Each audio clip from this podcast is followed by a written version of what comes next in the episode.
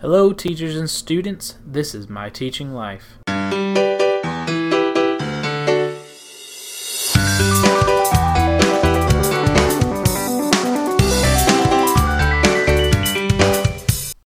My name is Patrick Lankford, and I just wanted to share with you my story about how I became a teacher. I was born in South Carolina in 1992 to a teacher, and my father was also in the Air Force at the time. We lived there for eight years. My mom was a stay at home mom for about six years, and she always taught at home. Uh, she taught through books, through computer games, uh, we watched some, even some PBS on television, though it was very limited. We went to church whenever it was possible. This is the kind of life I grew up in, learning not only at church, but at home. And it was there at church, they actually had some pamphlets that were up on the wall about different jobs you could have.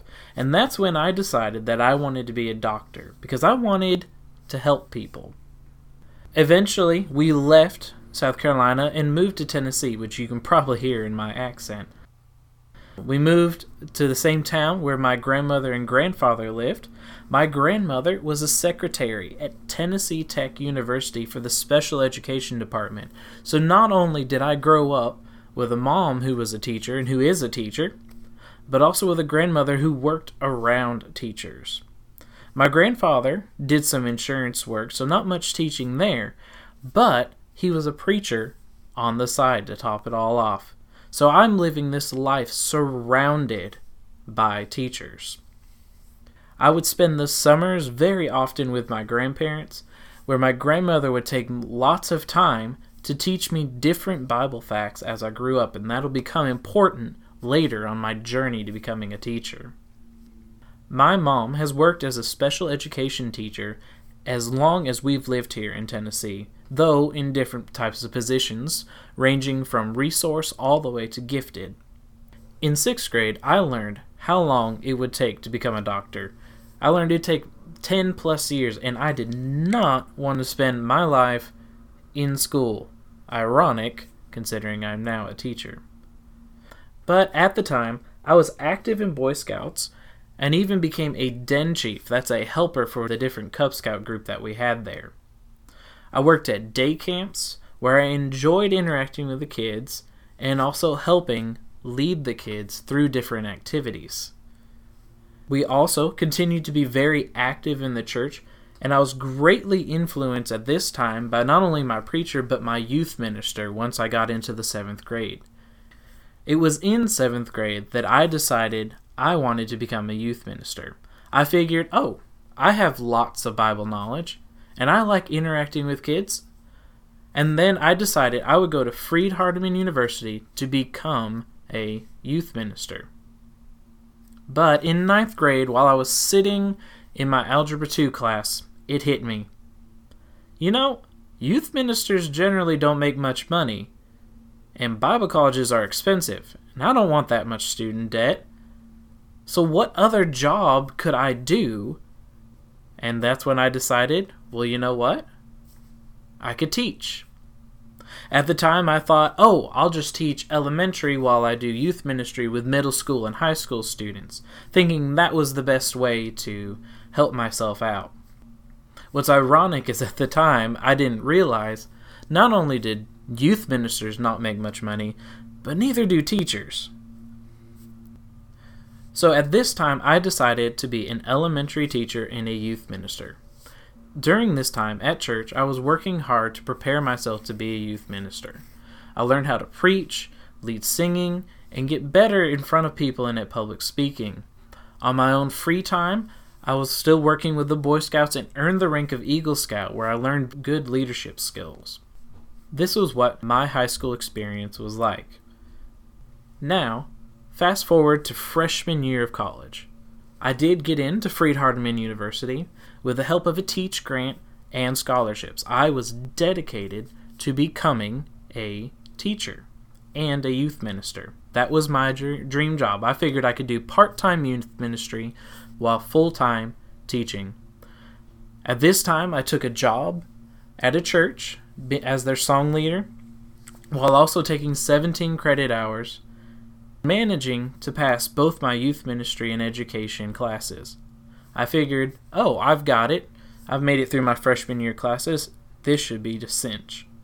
Each summer, I took internship positions with different churches, all the way ranging from places from Tennessee to Alabama to Michigan. During the year, I had my usual practicums and my student teaching. Two years after I started Freed Hardeman, my sister also came to the same college where she began working towards being an elementary teacher. I am now completely surrounded by teachers in my family. My last year, I married my wife, who currently is a Head Start teacher.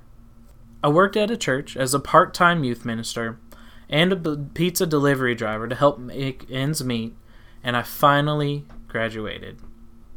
During that next school year, I ended up doing lots of long term subbing. During this long term subbing, I learned something about myself. I learned that I really could not stand elementary schoolers. Not as a teacher, at least. And that's where I learned that I wanted to do middle school. That's where I currently am. I am currently a middle school, sixth grade math and science teacher in my hometown, and I've been there now for about a year. I happen to work at the same school as my mother, and we're not in a small town either. But it comes with benefits as I get to ride to school with her to help save some money on gas, and it's a good place to vent about the different things that have happened throughout the day. As for my youth ministry dream, I managed to somehow make that a success. I am currently also, on top of being a teacher, a part time youth minister and a song leader for a church in the city nearby. It's a lot of work, but I love it. I have been around teachers and have been teaching throughout my life so far. From the times that I was in front of those Cub Scouts up to now, I can't imagine having done anything. I hope else. you all enjoyed listening to that quick little story about how I became a teacher. And if you'd like to share how you became a teacher with me as well, I'd love to hear your story. May even be featured here on this podcast. If you'll tweet it to me out at Lankford PS, that's L A N K F O R D P S. If you'll tweet that your story out to me, I'll be sure to reply back, and I look forward to hearing what you guys have done in your life and how you became a teacher as well.